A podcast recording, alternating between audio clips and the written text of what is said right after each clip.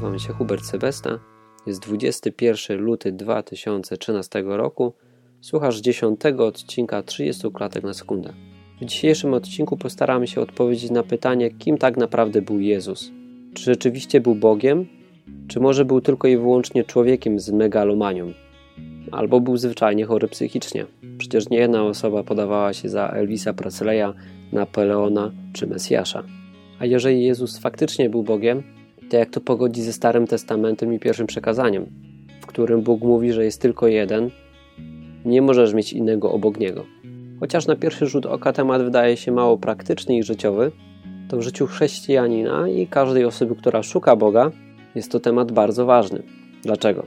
Jezus kiedyś powiedział tak: Dlatego powiedziałem wam, że pomrzecie w grzechach swoich, jeśli bowiem nie uwierzycie, że to ja jestem. Pomrzecie w swoich grzechach. Jest to fragmencik z Ewangelii Jana, rozdział 8, werset 24. Bóg w Starym Testamencie bardzo często przedstawiał się jako jestem, który jestem. Ten fragment, który przed chwileczką przeczytałem, tak na chłopski rozum najlepiej wytłumaczyć tak. Jezus powiedział, że jeżeli nie uwierzysz, że jest Bogiem, twoje grzechy nie zostaną ci odpuszczone. Ok, więc pomimo tego, że temat jest może i mało praktyczny, to jak widać jest bardzo ważny. Pamiętam też, że zaraz po nawróceniu bardzo zastanawiałem się, jaki mam mieć stosunek do Jezusa. Czy jest on równy Ojcu, czy może jest troszeczkę niżej w hierarchii.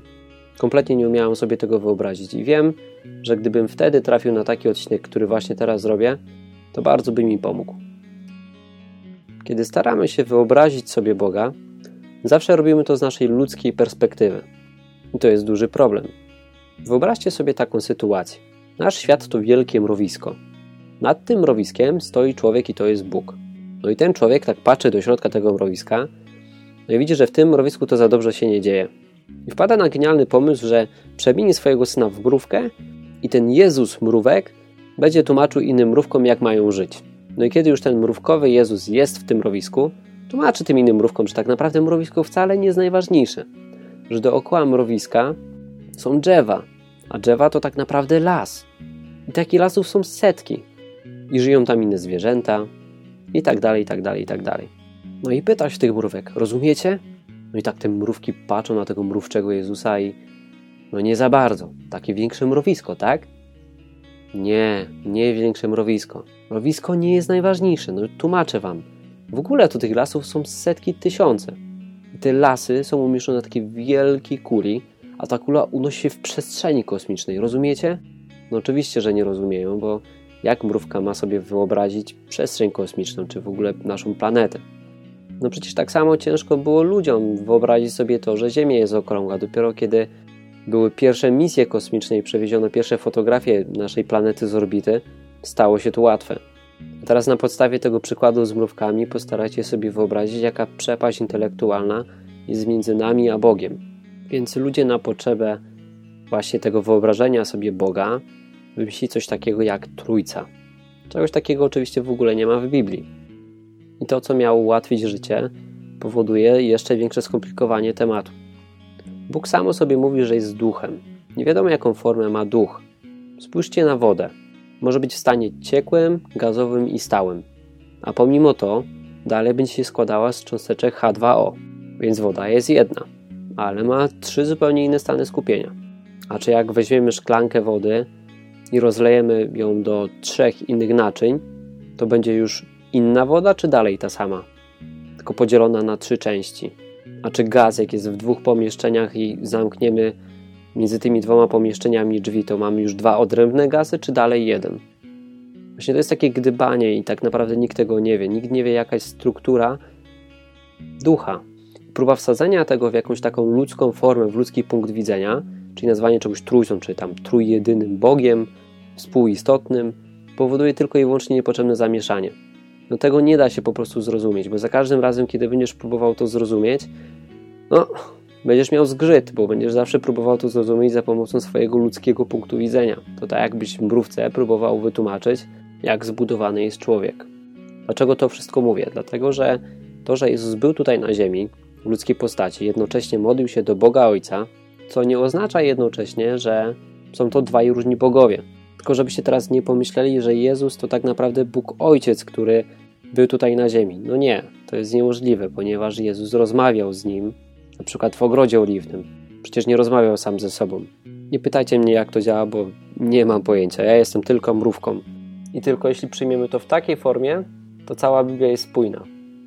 Kiedy wyeliminujemy to, co niemożliwe, wtedy to, co pozostaje, mimo to, że nieprawdopodobne, musi być prawdą. Sherlock Holmes. No dobra, co tak naprawdę wiemy o Jezusie, tak na 100%? Wiemy na pewno, że był postacią historyczną, żyjącą około 2000 lat temu. To dla każdego z nas rzecz oczywista, ale jeszcze nie tak dawno w radzieckiej encyklopedii Jezus przedstawiany był jako postać mityczna, która nigdy nie istniała. Dzisiaj żaden poważny historyk nie mógłby podzielać tego poglądu, ponieważ istnieje mnóstwo dowodów na to, że Jezus istniał tak naprawdę. Nie mówię tutaj teraz o Ewangeliach czy jakichś innych chrześcijańskich pismach, ale o źródłach niechrześcijańskich. Pisali o nim na przykład dwaj rzymscy historycy, Tacyt i Swetoniusz. Jeśli chodzi o dowody nowotestamentowe, to są one niezwykle mocne. No ale tutaj często pojawia się zarzut, że Nowy Testament został napisany dawno temu, jaką mamy pewność, że ludzie przepisując go, no bo przecież kiedyś druku nie było, nie wprowadzili tam jakichś swoich zmian. Żeby rozwiać te wątpliwości, pokażę Wam, jak na ten problem zapatrują się historycy. Historycy, jak znajdują jakieś starożytne pismo, to patrzą się na dwie rzeczy.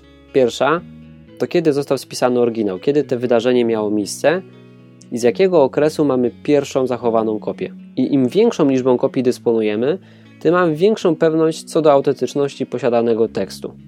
Mam tutaj taką tabelkę, której mam przedstawione różne historyczne dzieła, na przykład Herodot i Tukides. Dobrze to czytam? Tukides, tak. Obaj autorzy pochodzą z V wieku przed Chrystusem i najwcześniej zachowane do dziś kopie ich pism są datowane dopiero na rok 900 naszej ery. Istnieje więc przerwa prawie 1300 lat, a zostały napisane mniej więcej w tym samym okresie, bo prawie 500 lat przed naszą erą, więc jest to około 1300 lat różnicy między pierwszą kopią a oryginałem. Dodatkowo posiadamy tylko 8 zachowanych manuskryptów. Następny przykład. W przypadku historii rzymskiej Liwy, no to mamy około 900 lat różnicy między okresem, w którym się to działo, a pierwszą zachowaną kopią. I tych kopii mamy tylko 20. No i pomimo tak dużej luki w czasie między oryginałem a kopią i tak małej ilości zachowanych egzemplarzy, archeolodzy w ogóle nie kwestionują ich autentyczności. Jeśli chodzi o Nowy Testament, to dysponujemy ogromnym bogactwem materiału. Został on najprawdopodobniej napisany między 40 a 100 rokiem naszej ery. Posiadamy pełne manuskrypty całości Nowego Testamentu, czyli w całości, nie jakieś wyrywki, już z 350 roku. Papierusy zawierające większość ksiąg Nowego Testamentu z III wieku, a nawet fragment Ewangelii Jana datowany na rok, na rok około 130. A zatem przerwa czasowa pomiędzy oryginałem a najstarszą kopią zachowaną wynosi około 300 lat. W przypadku fragmentu Ewangelii Jana, no to jest to w ogóle kilkadziesiąt lat tylko. Mamy 5000 rękopisów greckich, ponad 10 tysięcy łacińskich oraz 9300 innych, a także ponad 36 tysięcy cytatów Nowego Testamentu zapisanych przez pierwszych chrześcijan. Więc na temat jakiejkolwiek manipulacji tak naprawdę nie może być mowy. Mamy dokładnie dostęp do tego samego, do czego mieli dostęp pierwsi chrześcijanie. Ok, a więc podsumowując, mamy dokładny zapis historyczny ludzi, którzy żyli w tamtym okresie z Jezusem i wiemy, że nie było przy nim manipulowane. A więc na podstawie bardzo silnego materiału dowodowego, spisanego przez ludzi, którzy żyli z Jezusem, no i też na podstawie niezależnych historyków, wiemy, że Jezus faktycznie istniał. Wiemy też, że był w pełni istotą ludzką. Miał ludzkie ciało, bywał zmęczony, głodny i odczuwał ból. No ale wielu ludzi mówi, że okej, okay, spoko, wierzę, że był człowiekiem, wierzę, że faktycznie istniał, faktycznie masz rację, ale był tylko człowiekiem, był wielkim guru, nauczycielem, ale nikim więcej. Okej, okay, ja chciałbym na podstawie Biblii wykazać, że był kimś znacznie więcej. Zacznijmy od Starego Testamentu. No bo wiadomo, że w Nowym Testamencie mamy dużo o Jezusie. Pierwszy taki bardzo mocny fragment jest z Księgi Izajasza z 9 rozdziału. Wybrałem te najmocniejsze, ponieważ jest ich tak bardzo dużo, że nie starczyłoby mi czasu na przytoczenie ich wszystkich. Ok, więc czytam. Albowiem dziecię narodziło się nam, syn jest nam dany, spocznie władza na jego ramieniu. i nazwą go cudowny doradca, Bóg mocny, Ojciec odwieczny, Książę pokoju. Czy macie się mocno? Przeczytam to jeszcze raz. Bóg mocny, jest tu wyraźnie napisane, że Jezus, który się narodzi, będzie Bogiem, jednocześnie, że jest Ojcem odwiecznym, Książę pokoju. Kolejny fragment z Księgi Izajasza, rozdział 7. Dlatego sam Pan da wam znak. Oto Pana pocznie i porodzi syna i nazwie go imieniem Immanuel, co w dosłownym tłumaczeniu oznacza Bóg z nami. Więc jak widzicie, nie ma sprzeczności pomiędzy Starym a Nowym Testamentem. Bóg od dawna zapowiadał nam, że pośle nam swojego syna, a Nowy Testament to po prostu wypełnienie tego, co było kiedyś zapowiadane. Dobra, przejdźmy teraz do Nowego. Boga nigdy nikt nie widział, lecz jednorodzony Bóg, który jest na łonie Ojca, objawił go. Jednorodzony Bóg, no czyli Jezus. I jest tutaj napisane, że jest Bogiem. W Ewangelii Mateusza w rozdziale 22 mamy taką opisaną sytuację, jak, faryzeusza, jak faryzeusze chcieli podejść Jezusa, no a Jezus, jako że jest Bogiem, to on podszedł ich i zadał im pytanie. Co sądzicie o Chrystusie? Czyim jest synem? Mówią mu, że Dawidowym. A on im na to. Jakże Dawid w natchnieniu ducha nazywa go Panem? Gdy mówi, rzekł Pan Panu memu, siądź po prawicy mojej, aż położę nieprzyjaciół Twoich pod nogi Twoje. Jeśli więc Dawid nazywa go Panem, jakże może być synem jego? I nikt nie mógł odpowiedzieć mu ani słowa, ani też nikt nie odważył się już go pytać. Wracamy na chwileczkę jeszcze do Ewangelii Jana, czy do niej to będziemy często wracać. Rozdział pierwszy, wers 30. Tak mówi teraz e, Jan Chrzciciel o Jezusie. To jest sen, o którym powiedziałem. Za mną idzie mąż, który był przede mną, bo pierwszy był niż ja.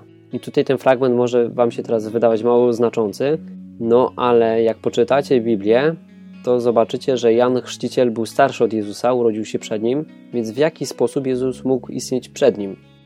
Ewangelia Jana, rozdział 17, werset 5. A teraz Ty mnie uwielbi, Ojcze, u siebie samego tą chwałą, którą miałem u Ciebie, zanim powstał świat. Czyli Jezus istniał jeszcze przed założeniem świata. W innym fragmencie możemy też przeczytać, że na początku było Słowo, a Słowo było u Boga, a Bogiem było Słowo. Ono było na początku Boga, wszystko przez Niego, wszystko przez nie powstało, a bez Niego nic nie powstało, co powstało. Czyli to przez Jezusa powstał świat. Jezus był przy Jego tworzeniu. W Ewangelii Jana w rozdziale 20, w wersecie 28 mam też taki fragmencik, jak e, Tomasz powiedział do Jezusa, Pan mój i Bóg mój. Z tym, że ten argument można zbić, ponieważ, e, ponieważ Mojżesz na przykład był Bogiem dla Aarona. To tak na przykład dla małego dziecka rodzice są Bogiem. Coś w tym rodzaju, więc no, ten argument można zbić. Ok, odrzucamy. Idziemy dalej. Chociaż z drugiej strony Jezus, który załóżmy przez chwileczkę, że nie był Bogiem, który miał żyć bez grzechu, w momencie, kiedy Tomasz tak do niego mówi, powinien go skarcić, a on tego wcale nie zrobił. Wziął sobie chwałę, która należy do Boga, no więc bez grzeszu. I wtedy cała ofiara nie miałaby sensu. W liście do Kolosan w rozdziale pierwszym i drugim możemy znaleźć takie dwa fajne fragmenty. Ponieważ upodobał sobie Bóg, żeby w nim zamieszkała cała pełnia boskości. I następny fragmencik, też z Kolosan, gdyż w nim mieszka cieleśnie cała pełnia boskości. W objawieniu Jana za to w pierwszym rozdziale, jam jest alfa i omega, początek i koniec, mówi Pan. Mówi Pan Bóg, ten, który jest, który był i który ma przyjść. Ok, jeszcze raz.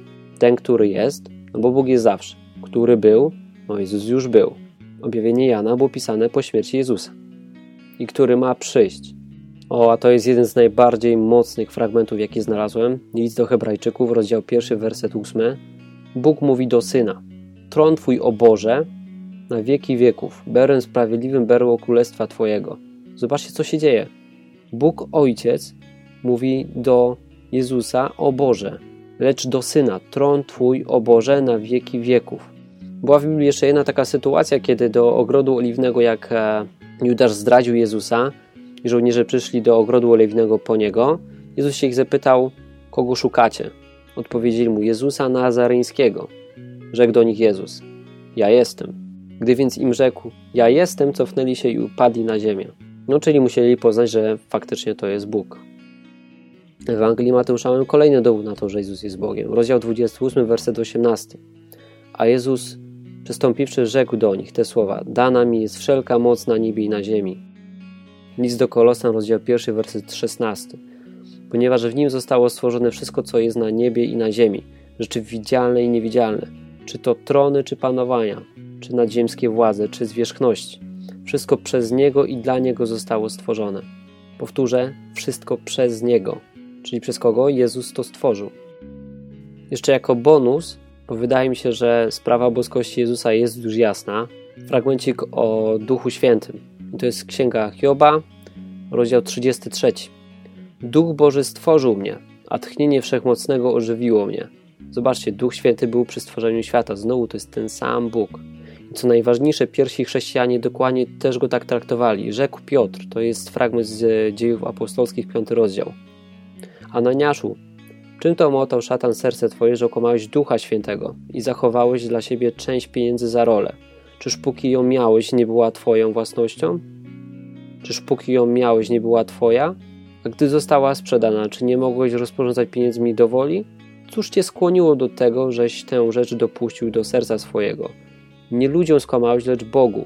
A dwie linijki wyżej mam napisane, że okłamał Ducha Świętego. Więc jasno z tego wynika, że Piotr uważał Ducha Świętego za Boga. Jeszcze przychodzi mi do głowy jeszcze jeden fajny fragment na temat boskości Jezusa i Ducha Świętego, ale nie pamiętam, w którym to było liście. W każdym razie Paweł w nim mówił, używał Duch Święty i Bóg naprzemiennie. Wiecie, że to jest ten sam Bóg. Nawet powiedział, że Jezus Chrystus mieszka w nim. No a przecież chodziło o Ducha Świętego, to Duch Święty mieszka w nas.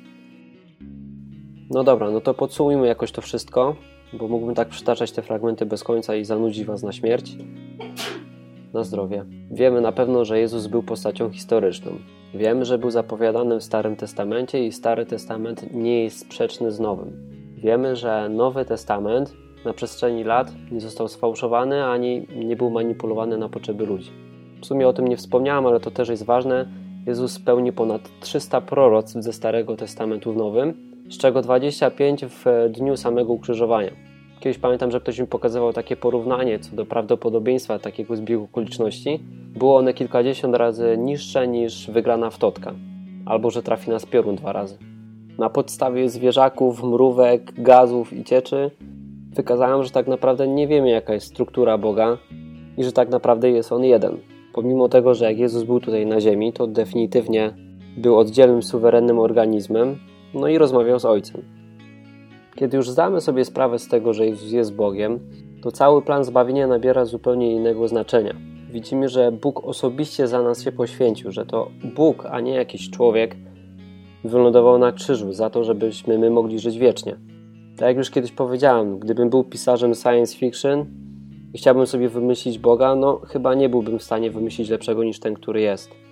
Wiem, że odcinek był dość trudny, wiem, że było dużo fragmentów, więc pewnie komentarzy będzie mało, ale wydaje mi się, że temat był ważny i trzeba było go poruszyć. Jeżeli coś przekazałem niejasno albo macie jeszcze jakieś wątpliwości, piszcie komentarze albo napiszcie maila. Postaram się odpowiedzieć na pytania. No i tyle. Do usłyszenia za tydzień. Cześć.